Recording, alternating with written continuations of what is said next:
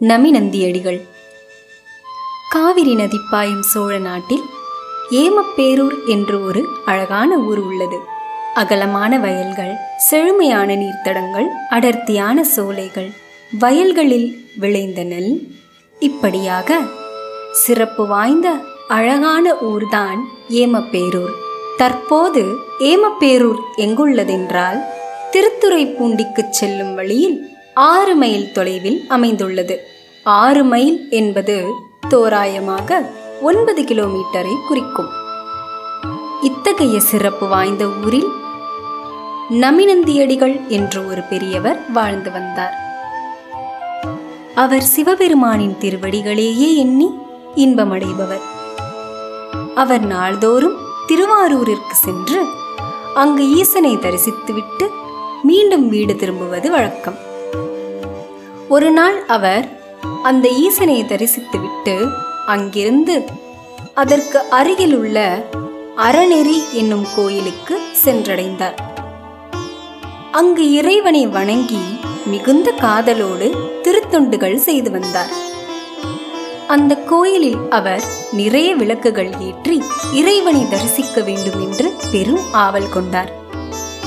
ஆனால் அன்று பகல் பொழுது முடிந்து மாலை நேரம் தொடங்கிவிட்டதால் இனியும் சென்று விளக்குக்கான எண்ணெயை வாங்கிவிட்டு திரும்புவது மிகவும் கடினம்.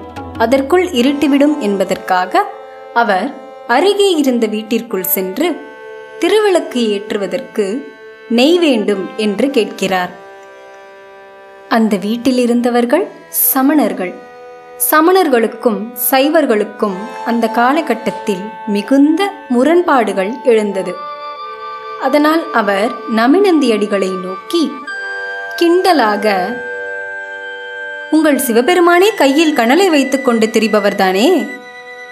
அவருக்கெதற்கு விளக்கு? அப்படி நீங்கள் விளக்கேற்ற வேண்டுமென்றால் தண்ணீரில் விளக்கேற்றுங்கள். இங்கு நெய்யெல்லாம் இல்லை என்று கூறிவிட்டு கதவை அடைத்து விட்டார். அதை கேட்ட நாயனார் மிகவும் மனம் வருந்தி விளக்கேற்ற முடியவில்லையே என்ற ஆதங்கத்தோடு இறைவன் முன்பு கீழே விழுந்து வணங்கினார். அப்போது ஆகாயத்திலிருந்து ஒரு வாக்கு எழுந்தது. நமிநந்தியே உம்முடைய கவலையை ஒழித்துவிடு. இங்குள்ள குளத்தில் நீரை கொண்டு வந்து விளக்கேற்று என்று வானிலிருந்து ஒளி எழுந்தது.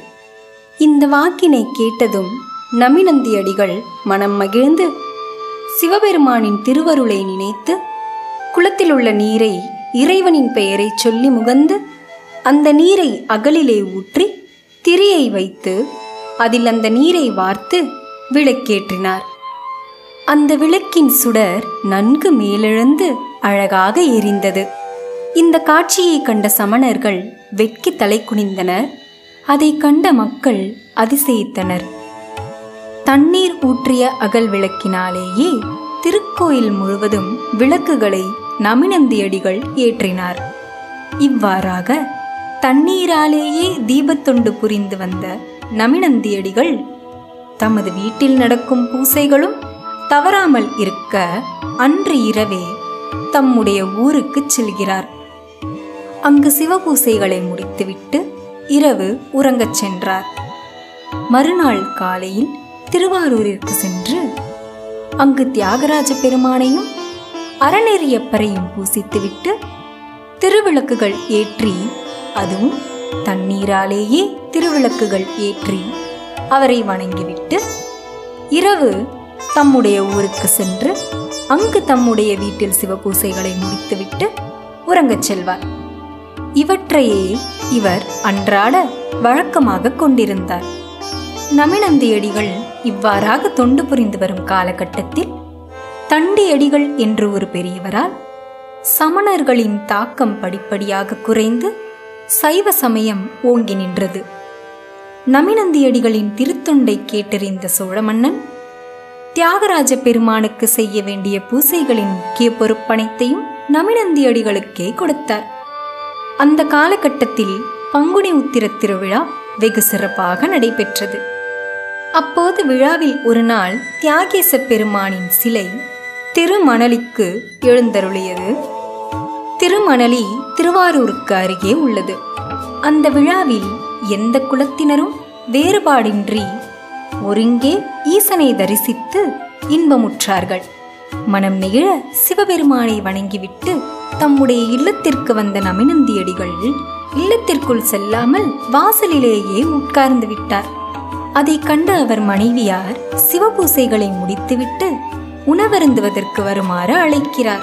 அதற்கு நமினந்தியடிகள் கூறுகிறார் விழாவில் பல்வேறு குலத்தவர்களும் சாதியினரும் ஒன்றாக நின்று ஈசனை தரிசித்தோம். அதனால் தீட்டுப்பட்டு விட்டது. அதற்கு பிராயச்சித்தமாக நான் நீராடிவிட்டுதான் உணவருந்துவேன் என்று கூறுகிறார். அதனால் நீராடுவதற்கு தண்ணீர் எடுக்க மனைவியார் உள்ளே செல்கிறார். அவர் திரும்பி வருவதற்குள் இவர் அயர்ந்து தூங்கிவிடுகிறார். அப்போது அவர் கனவிலே சிவபெருமான் தோன்றி நமினந்தியே திருவாரூரில் பிறந்து வாழும் அனைவரும் நம் குலத்தவரை அவர்களுக்குள் நீ வேற்றுமை பாராட்டக்கூடாது. உன்னுடைய எண்ணங்களை மாற்றி அவர்களுக்குள் இருக்கும் என்னை பார் என்று கூறிவிட்டு மறைகிறார். தூக்கத்திலிருந்து எழுந்த நமினந்தியடிகள் உண்மையை உணர்கிறார். பிறகு தான் செய்ய வேண்டிய பூசைகள் அனைத்தையும் செய்து சிவனை வழிபட்டுவிட்டு நடந்தவற்றை எல்லாம் தன் மனைவியாரிடமும் கூறுகிறார். மறுநாள் பொழுது விடுகிறது. விடிந்ததும் அவர் திருவாரூரிற்கு செல்கிறார். அங்குள்ள மக்கள் அனைவரையும் காண்கிறார். அவர்கள் அனைவரும் சிவவடிவாகவே அவருக்கு தெரிகிறார்கள். அதை கண்டதும் பயபக்தியோடு தம் தலைமேல் கை வைத்து இறைவனை கூப்பிய வண்ணம் தம் பிழைகள் அனைத்தையும் பொறுத்தருளுமாறு வேண்டுகிறார். அதன் பிறகு அவர் தம் ஊரை விட்டுவிட்டு திருவாரூரிலேயே தங்குகிறார். அங்கு கோயில் கொண்டுள்ள சிவபெருமானுக்கும் சிவனடியார்களுக்கும் தொண்டு புரிந்து தன்னுடைய காலத்தை கழிக்கிறார். இவர் சிவனடியார்களுக்கு வேண்டுவனவற்றை பார்த்து பார்த்து செய்ததால் இவரை தொண்டர்களுக்கு ஆணிப்புண் என்று தேவார பாடலில் அப்பர் புகழ்ந்து பாடியுள்ளார். நமினந்தியடிகள் திருத்தொண்டுகள் செய்து இறுதி காலத்தில் திருவாரூர் தியாகேச பெருமானின் திருவடி நிழலை அடைந்து சோதியில் கலந்தார். இத்தகைய பெருமையும் சிறப்பும் வாய்ந்த நமினந்தியடிகளை வாழ்த்தி வணங்குவோம்.